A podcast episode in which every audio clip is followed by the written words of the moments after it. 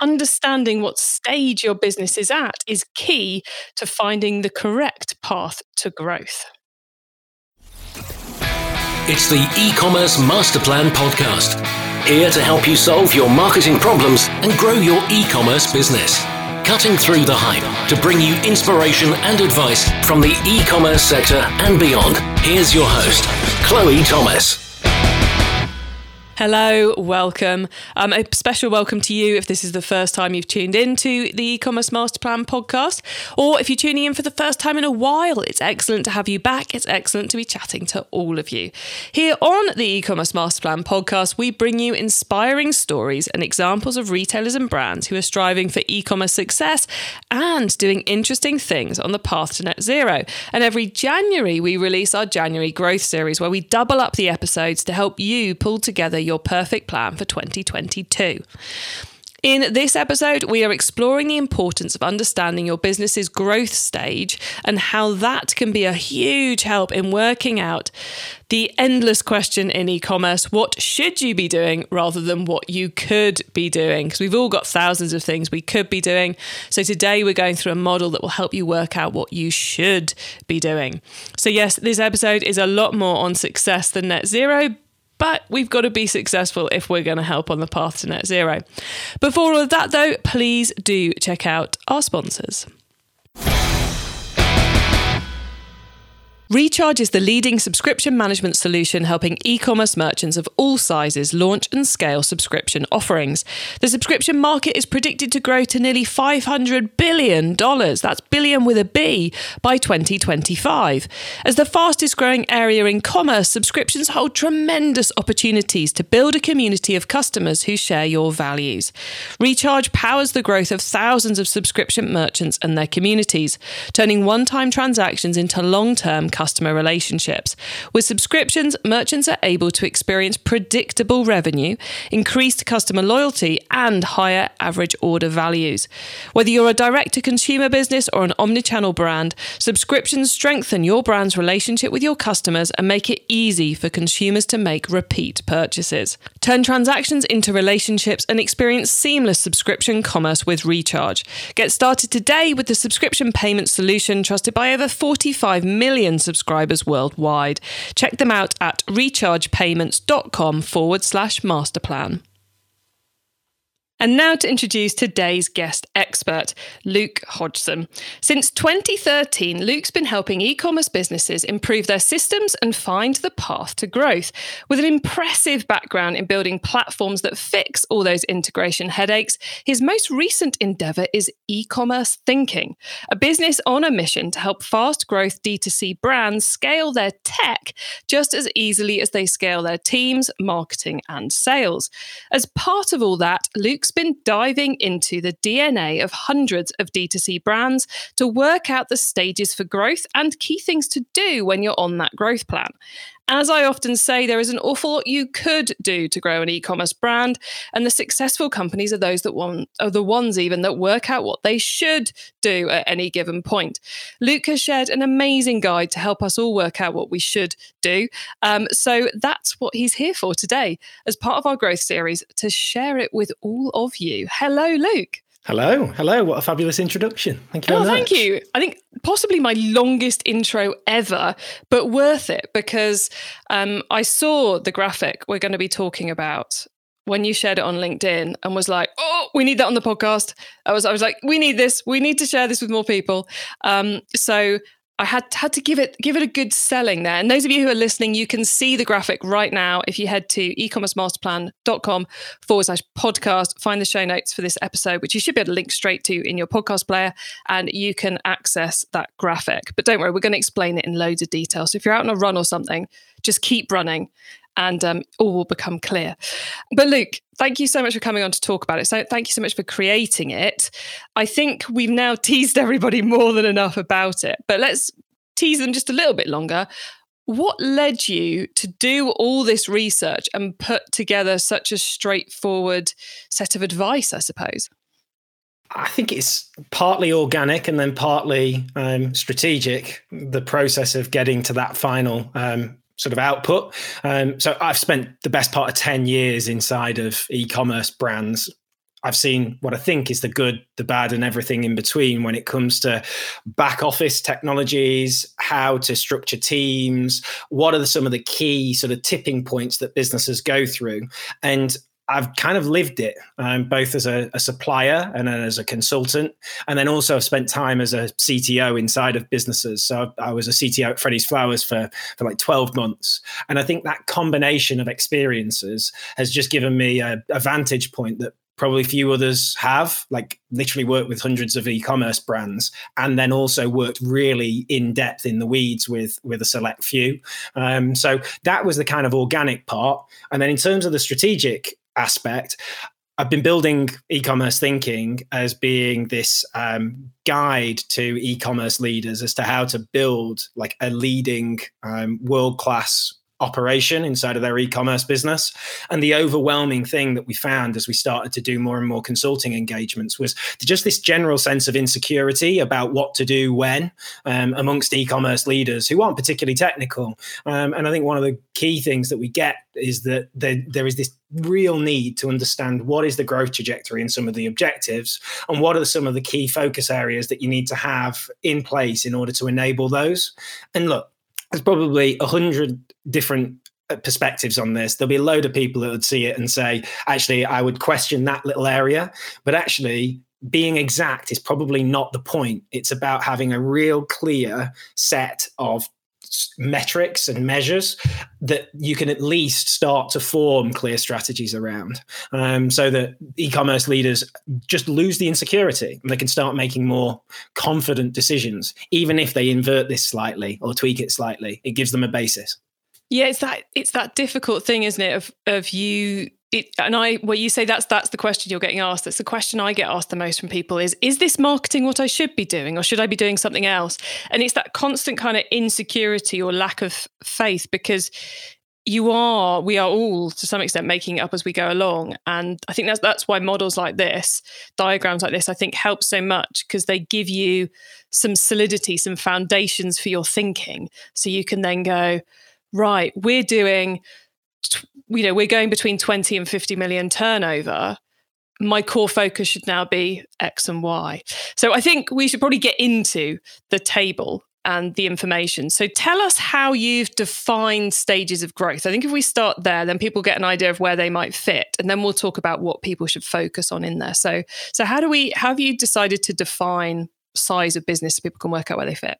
Yeah. So I suppose the first point was, what is the typical spectrum of growth? And are there some logical stages that businesses go through? And then also, where do we major in? Like, what do we know in depth? And there's an upper limit because I haven't worked with that many businesses that have been two, three, four hundred million pound turnover. Worked with a couple, Gymshark being a clear one and they've done terrifically but my time with them even was mostly between say 15 and 150 million um, so the first thing was to say, what are we going to try and define? So, what we tried to define was that from zero to 100 million pounds.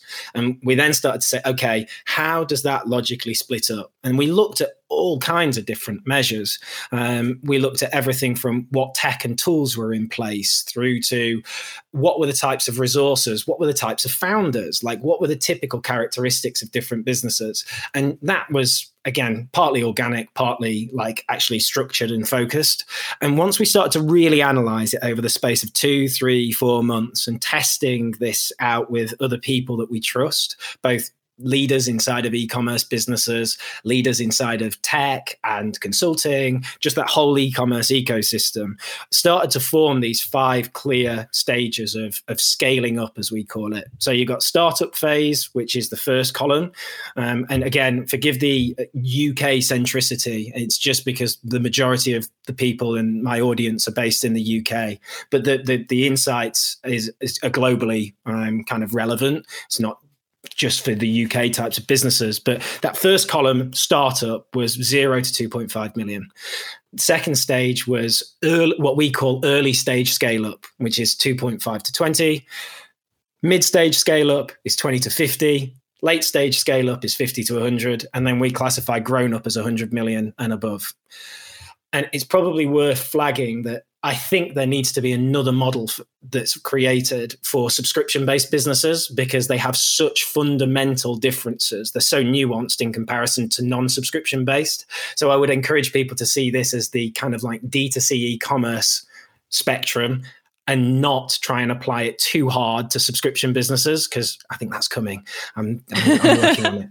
Um, there we go. Well, if, guys, if you want that on the podcast when Luke's come up with it, yeah. do uh, do do get in contact with me. See what what I I like the fact earlier you mentioned tipping points, mm. and I think it, it's that that's where the breaks are between them, aren't they? The 0 to 25 million, then you've got the tipping point where things start changing in the business and you're in that 2.5 to 20, and so on and so on. The other thing I like is that as well as giving the turnover, you've also given the head count.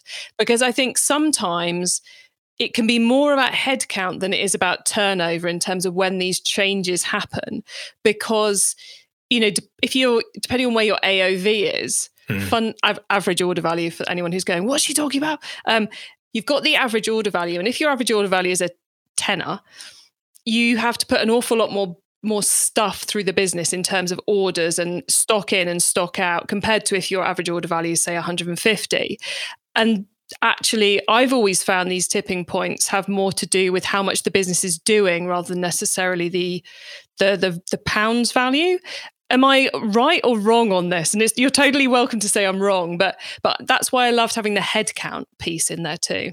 Yeah, I think you're absolutely right, and and and one of the reasons why there's five different levels essentially of or measures is the fact that no one company is ever going to comply with every single one of these measures. You have to take more of a mean look at things. And I think those different levers that you just um, explained there, like what is the mean set of criteria that they adhere to? You've got really low AOV, chances are you're going to have to shift more boxes of stuff to reach two and a half million or 20 million pounds. So the operational, um, complexities or challenges are going to be more pronounced and you're going to see increased headcount. Similarly, if you are venture your VC backed from day zero, your growth trajectory and the speed with which you probably staff up will accelerate in those early stages over someone who is bootstrapping and is revenue led. So there's definitely levers. So you need to you need to use this as a guide um, rather than as a, a hard and fast rule for for growth. Um, and I think you mentioned it before that kind of concept of tipping points. I think most importantly, people who are starting e-commerce businesses by and large are not starting e-commerce businesses to be absolutely amazing at technology. They are not um, like looking to be the world's best data expert in e-commerce. They have a passion for a product, brand vision, and mission perhaps, and they're obsessive about that. They know that things like technology, like marketing, they're all absolutely key enablers for them to be able to reach what they want to achieve, but they don't necessarily know where to focus their attention. So really, this is about giving enough of a base metrics for people to be able to see around some corners and start to actually look ahead and say, okay, I'm going to have a transition coming up in maybe six months' time when I tip from 2.0 two million pounds to three million.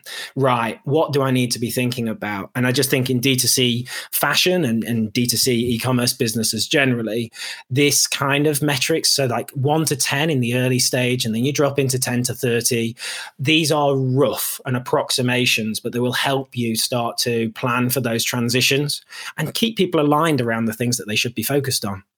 Yeah, I think it's it's worth pointing out at this point as well how big that first startup category is.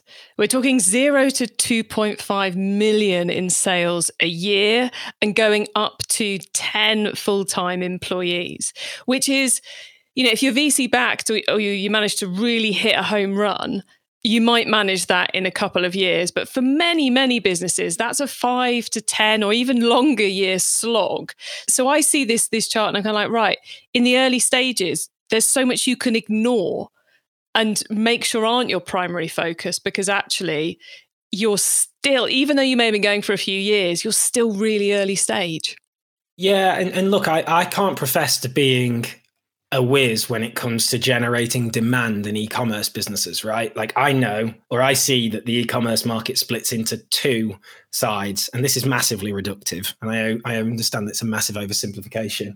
Some people might even find it quite insulting, but for me, because of my simple monkey brain, I split it all into two. You've got on one side the people who generate demand in e-commerce businesses, and on the other side, you've got the people who specialize in meeting that demand. I'm very much on the latter, helping e-commerce businesses meet demand through operational technology, automation, all of that if you think about it in that way, in that early stage, there's going to be a hell of a lot of people in that startup phase of zero to 2.5 million who are going to pitch to an e commerce leader how invaluable their product or service is going to be.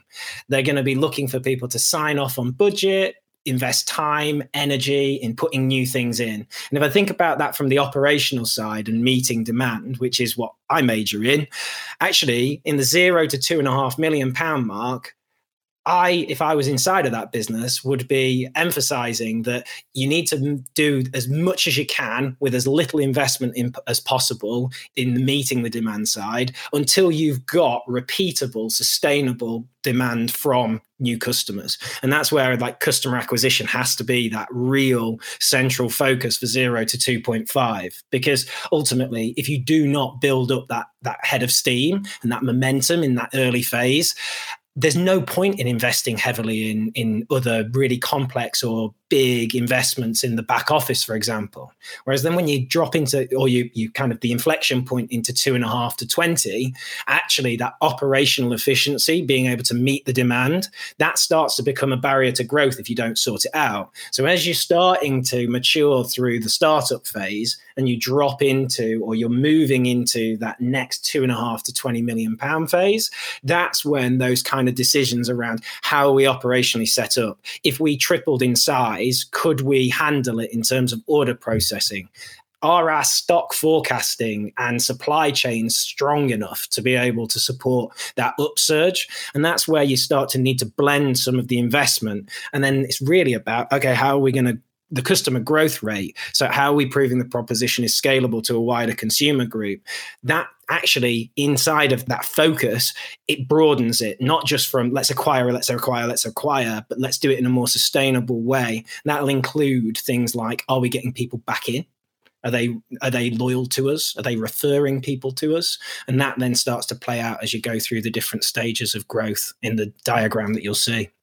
I think one of the interesting things about growth is always that we need to try and focus on the most important problem, mm. which can end up feeling a little bit like a game of whack a mole. You know, like, oh God, the warehouse has just fallen apart. Ah, we better go and fix that problem. And you, you can end up just kind of firefighting, which is a problem. It's not the ideal. Equally bad is the opposite side of that coin, where you're like, brilliant, we're doing 10 orders a day and we've got the perfect back end system that can scale to 10,000 orders a day. It's like, that was completely the wrong thing to spend time, money, and training on getting to that point because actually you know if you imagine an empty warehouse that can do 10,000 and you're only doing 10 you know you've totally invested in the wrong place. So I, what i like is the fact that that diagrams like like the one you've put together they enable us to get ahead of the firefighting stage but also to keep us focused on what we actually should be doing so on the diagram you're giving us kind of two key areas to focus on depending on which which of these stages we're in one is the prevailing mentality which is our kind of like our, our prevailing mentality. You've put the words there. Um, the other one is the KPI, which I want to touch on the KPI and then we'll come back to that prevailing mentality. And I like the fact we've you've you've given us that KPI to focus on because to illustrate the point I was I was trying to make shortly ago, you know, we need to stay focused on what we should be focusing on at any stage in the business. And in that startup stage, the zero to 25 million, it's customer acquisition. It's all about getting more customers. And then all the way over in 50 to 100 million is where lifetime value comes in. And then I think this this particular one is a particularly clear example of it because I come across so many small businesses who are just starting up. Maybe they're 6 months, 12 months in and they're going, "But what's my Chloe, how do I work out my customer lifetime value?" I'm like, "Well, I can tell you, but you really don't need to worry about it at the moment. Mm. And yes, it's great you're embracing the theory that customer lifetime value is important, but right now you don't need to know the pound, shillings, and pence of it. You need to keep focusing on that customer acquisition piece. Yeah. And, and I think I've seen so many examples like you just described. Um, and, and, I think when I've been challenged on this model, and they're totally legitimate challenges, by the way, people have conflated the fact that I've put lifetime value at 50 to 100 million as me saying you don't need to give a crap up until then about whether people stick around. And it's not that at all. You any rational, sane business leader is going to want to keep a track of whether people are satisfied and whether they're repeat purchasing. What I'm getting at is if you have got a differentiated product and you feel that there is a real growth opportunity in the market, you need to prove that first before you make your raison d'etre about proving lifetime value of those customers. You go for the land grab. You got to do something about that. Like you've got to prove that there's a land to be grabbed. And that happens in those zero to sort of 20 to 50 million pound range for me look, if you're growing and accelerating through that mid stage scale up of 20 to 50 million, and I've been involved in a lot of businesses that have made that transition in a year and that's mind-blowingly quick. The vast majority don't do it that quick, but I have been involved in them. And if you've got that headwind, you'd be mad not to start looking at the next stage and saying, okay, how can I ready myself for when we're really focusing on lifetime value? But you've got to prove that the market's there. You've got to prove that your product is wanted by enough people to really merit that longer term investment in the, the, the lifetime value. And, and, ultimately, there's there's economic meth- like rationale behind this. Like once you get to that customer acquisition cost being the primary focus in 20 to 50 million, what you're basically saying is that we can demonstrate to potential investors, to the to people who might want to buy us, or maybe one day we'd like to be listed, we'd like to IPO. All of these different stages are proving to people outside of your business that you're a mature company with a market that is readily wanting what you offer. And when you then move into that next stage and lifetime value trumps everything else in terms of focus, it's just that next extension of maturity of the business. But for me, the most successful businesses that I've seen have gone through with these focal points at the different stages and been aware of what they're going to need to focus on in the future, but all of the different strategies across the business could ultimately be rolled up at any one time to focus on these things. So it's not like you're just throwing everything else out of the way and only focusing on these yeah. things, but all of the different strategies, whether it's in tech, data, marketing, sales, product, new product development, R&D, all of these things, they could easily be rolled up in a strategic meeting to say these are geared towards boosting customer acquisition, like having customer growth rates going up, customer acquisition costs coming down, lifetime value being increased, advocacy and referral increasing. So, yeah, it's not that I'm saying don't do other things, it's saying if you want to keep your teams focused and aligned, make sure that what they're doing at these different stages of growth can roll up into these metrics. It's a bit like uh, we hear a bit these days about the T-shaped marketer being the perfect marketer. So there's someone who sits in your marketing team, and they know they know a bit about email, they know a bit about social, a bit about content, a bit about ads, a bit about whatever else it is you're doing, PR, etc. Uh, probably know a little bit about ops, about customer service, and so forth. But they are deep in CRO or they're deep in SEO, and it's kind of almost like a T-shaped strategy. Your your big focus zero to 25 is customer acquisition but you're still you're not not to the exclusion of customer growth rate customer acquisition cost lifetime value advocacy and referral but that's your primary strategy let's now go on to the prevailing mentality which is the other i think i'm really glad you kind of stripped it down to just these two rows the kpis and the prevailing mentality because i always think, think the the value of these of these exercises of this clarity is that it's clarity. There's not there's not 10 things to do between 0 and 25 here's the two leading things. So mm-hmm. what led you to put prevailing mentality on this stripped down clear diagram to give people a break from agonizing over whether their business was mad or not i've worked with so many founders who are like christ it cannot every business in this stage cannot be as either stressful or as confusing as ours. And the reality is that it is. Like, particularly in that early stage, it's about survival. You are looking for the gaps. You are trying to establish how on earth you are going to make this thing long term sustainable, capitalize on the opportunity that's in front of you. Particularly in that early phase, it's just about providing some comfort, right? Like, I've seen enough of these businesses that I know that deep down, everyone's insecure everyone's figuring it out for the first time. And if you can give them a bit of comfort to say, well, actually, I've been in a lot of other businesses and they all share the same prevailing mentality, don't beat yourself up about it. Like do do positive things that can improve your situation, can ensure the mental health of your staff, and all of these different great things that people should be doing. But don't beat yourself up if you identify with these different kind of mentalities at different stages of growth. Um, and also, it gives a, I suppose, a path to things will change, things will get better. Um, and these are the kind of this will be the ethos of the business at a different stage of growth. Um, and, and like you say, it's just about trying to distill things down. I think I've, I've worked for a long, long, long, long, long time in tech, in integrations, in data mapping, like the real minutiae of technology. And reality is the 90%, if not more, of a business that is benefiting from those services and those solutions that are being put in will not engage with that level of detail. They need to have things described and presented to them in a way that they can understand, that is they're fluent in. And I just think this is a, a really I suppose like interesting but simple way for people to be able to to grasp it. And I think it's probably worth saying that like we created this out of our methods and our focus areas in e-commerce thinking, which is back office technology and, and tech strategies inside of e-commerce. But what we've been really I suppose proud of and, and, really pleased with is that other departments and other people who have no interest in our world have actually started adopting it, which yeah, we're gonna take the the win there.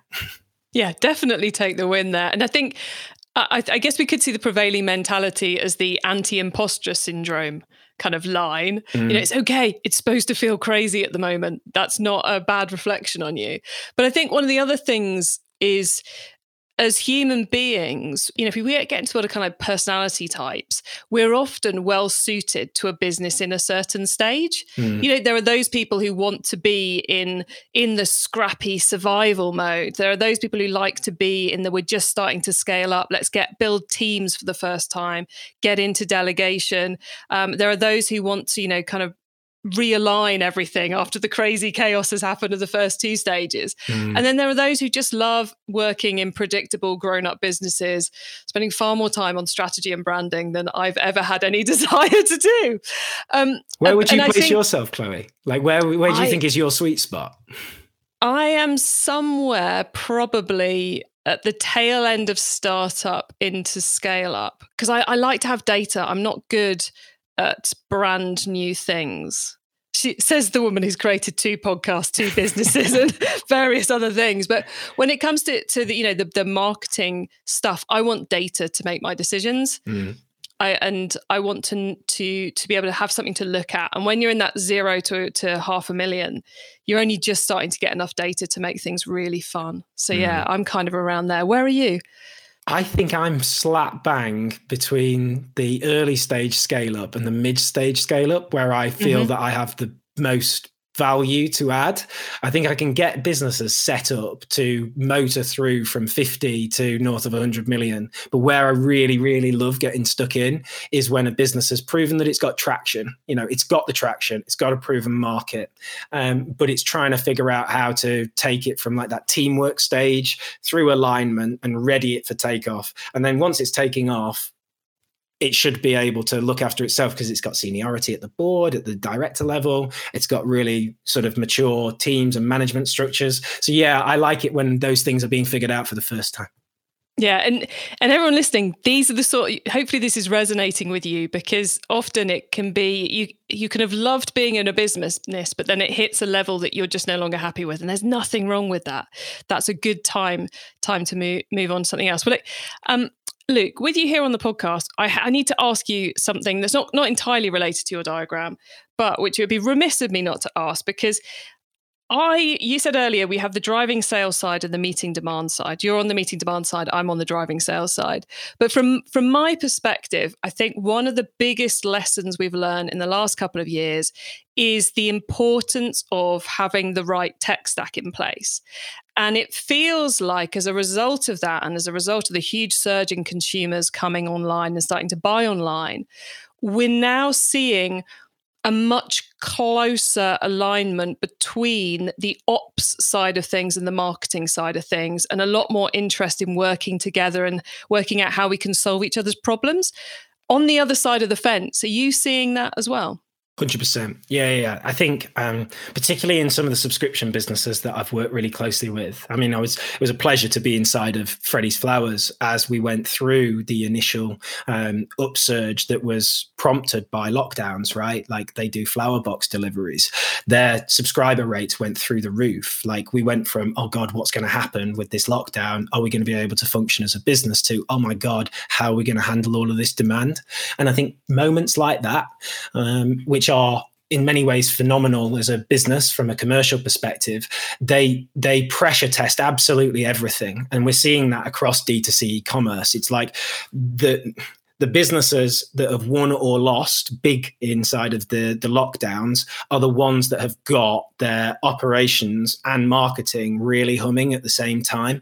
Um, so yeah, we're seeing that from the other side, and I think the I think the proliferation and the development of a lot of the technologies that are out there over the last four to five years has really made like marketing and ops and other departments come much closer together. And it's largely because they can do far more stuff themselves. They can use data far more effectively. Um, they can present, you know, I, I remember like not too long ago, you could walk into 100 businesses, and if you ask them all, okay, does your marketing team that is setting up campaigns and promotions have a clear read on how much stock you've got forecasted of the items that they're going to be boosting. You could ask 100 of them and find that about 90 of them would say, No, I don't think they do. How would they get that? Whereas today, I think if you ask the same 100, you would find that a lot more have got that kind of visibility over the, the data that really matters source of that data will be from ops or it could be from marketing but it's mutually really really important that everyone's aligned. So that's a, just one example of where i'm seeing it more and more become something that's joined up. And those that are struggling to join those things up they're the ones that have the biggest opportunity because once you join those things up and align them things really start to take hold and, and move quicker E-commerce Master Plan is supported by some of the greatest companies in the e-commerce sector. Here's a reminder of who they are. SMS is a first and zero party data channel, which means you're in control, making SMS a marketing channel you need to master. And Yotpo SMS Bump are here to help you do just that. SMS success starts with growing your SMS database, and to do that, you need the right tools. Not just a form in the footer of your website. Oh, no, no. Yotpo SMS Bump have over eight built in subscription tools to get your customers signed up, including social opt in. Yes, get sign up straight from social media, QR codes for your offline marketing, and all the pop ups, forms, and buttons you can think of to add to your website. The time to start building your SMS list is today. Start your SMS journey with Yotpo SMS Bump and get a month of text messages for free at ecommercemasterplan.com forward slash SMS bump. That's ecommercemasterplan.com slash SMSBUMP.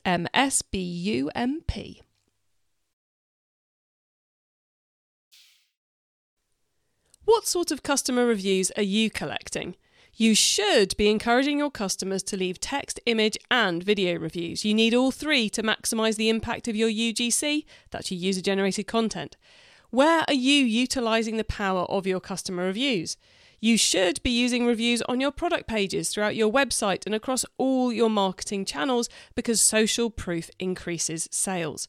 That means you need a review system that makes it easy for customers to leave all formats of reviews and makes it super easy to integrate with your marketing channels like Klaviyo, Gorgias, and Google Shopping. Want all that? Then you need Opinew. Trusted by 10,000 Shopify retailers worldwide, Opinew boosts Shopify stores with reviews rich in UGC. Get your reviews now with a 14-day free trial at opinew.com. That's O P I N E W.com. It's time for the top tips round. Okay, I love this section because it gives me and our listeners some really quick ideas for taking our businesses to the next level. So, Luke, are you ready for the top tips? As I'll ever be. okay. Um, the book top tip. If everyone listening to this podcast agreed to take Friday off and read a book to make their business better, which book would you recommend? Given that I run a business with a growing team, this is going to sound a little bit left field, but read Company of One by Paul Jarvis it will give you a different definition of success that will give any business leader a challenge and a, give them a, another sort of lever to pull in when they're figuring out their long-term strategy and what they want from their businesses. So yeah, read Company of One. It's an excellent book. Um, I was rearranging my bookcases yesterday and put it closer to the top, if that makes any sense. Makes sense. Um, so, yeah, I, I, second that choice. Okay, the traffic top tip which marketing method do you either prize above all others or think doesn't get the press it deserves? I'm not qualified. Go talk to somebody who is an expert in that, would be my top tip. I'll take it. I'll let you. I'll let you off on that Such one. Such as Chloe Thomas. uh, okay, the tool top tip maybe a collaboration tool, a social media plugin, a phone app, or just a way of working. Is there a cool little tool you use that makes you and your team more efficient from day to day? Yes, Airtable. Become proficient in no code tools. Airtable is your entry level. Get proficient in that, and it will change the way you do things inside of your business almost overnight. Yep. The most recommended tool on the podcast is Slack by by a mile. The most recommended tool by people with an ops focus is Airtable, coming in a close second, I think. Um, so I love that you've you've added that one to the list as well. Okay, the growth top tip: if you met someone today who's focused on growing their e-commerce business from 100 orders per month to 1,000, what would be your number one tip for them? Oh, this this is the classic. There's a hundred things you could do. What should you do? I would get really, really accurate, actual, and forecast stock levels. One of the least sexy answers you'll ever get, but get those things nailed and you unlock everyone else to operate so much more confidently, whether it's marketing, whether it's finance, whatever. Everyone will be far more stable if they know the actuals and the forecast stock levels. I love any practical advice like that. I'm a big fan of, so that's that's good. Not dull at all. Um, Luke, before we say goodbye, could you please let the listeners know where they can find you and your business on the web and social media, and actually tell us a little bit about what e-commerce thinking does? Because we've mentioned you a couple of times, we haven't really said what you're up to. Yeah, so e commerce thinking is a business that is focused on helping leaders of e commerce startups make better informed technology decisions. And we really focus on helping brands build a world class back office. So, operational side of a company, what kind of tech strategy do you need? What tools should you choose? What resources should you bring on to enable you to move through those different stages of growth that we've talked about? And then alongside e-commerce thinking, we've also got our software business High Cohesion, which is highcohesion.com. And this is an automation platform that's used by fast-growing brands to automate data flows between their different systems and you will find me on LinkedIn. I am very active on LinkedIn and always keen to uh, to get into chats and, um, and, and and explore topics online. So yeah, if you if you follow me on LinkedIn, um, you will no doubt see visualizations that I'm putting out, such as the one we've been discussing today. And yeah, really, really looking to drive engagement and and and build an audience around those. Excellent. Thank you, Luke. And thank you for doing all the work that led to this table and for coming on being so awesome chatting through it all. Um, so thanks very much for being on the podcast today. Thank you.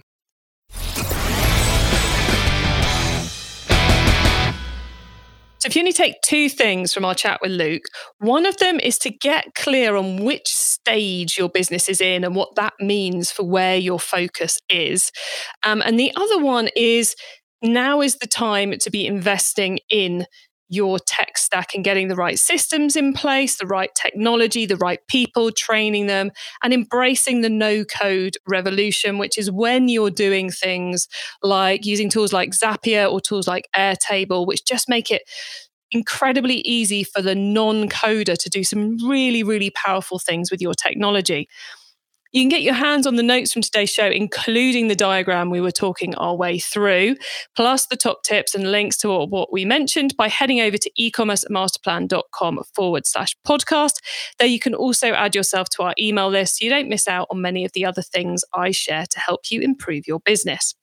The January Growth Series continues on Monday when we're going to be exploring the joys of the website replatform project. Oh, yes, that horrible, horrible process that can bring so much brilliance when it all goes right. We're exploring that with a retailer who's just been through the process, a very long, a very complicated process. And he's sharing how it went, what they learnt, and loads of really good, insightful stuff too. So make sure you've followed and subscribed to us wherever you're listening so that you don't miss out on that. And if you can't wait until then, just scroll up our list of episodes in your podcast player and listen to whatever takes your fancy. You can do the same thing on the website too if you want to have a have a look through all those 300 plus episodes we've now got there for you to pick from. Thank you so much for tuning into the e-commerce master plan podcast today. I bring you a new interview every single episode because I want to inspire and help e-commerce business owners to succeed and thrive with their businesses, both to make you more successful and to turn your business into a force for good for our planet. If you know someone this show can help, please, please, please tell them to listen to the e-commerce master plan podcast because I'd love to help them too. Have a lovely week and don't forget to keep optimizing. Thank you for listening to the e-commerce master plan podcast. Find out more at ecommercemasterplan.com slash podcast. Recharge is the leading subscription management solution helping e commerce merchants of all sizes launch and scale subscription offerings. Over 15,000 merchants use subscriptions powered by Recharge to grow their business and their communities by increasing average order value, reducing churn, and providing predictable recurring revenue. Turn transactions into relationships and experience seamless subscription commerce with Recharge. Check them out at rechargepayments.com forward slash masterplan.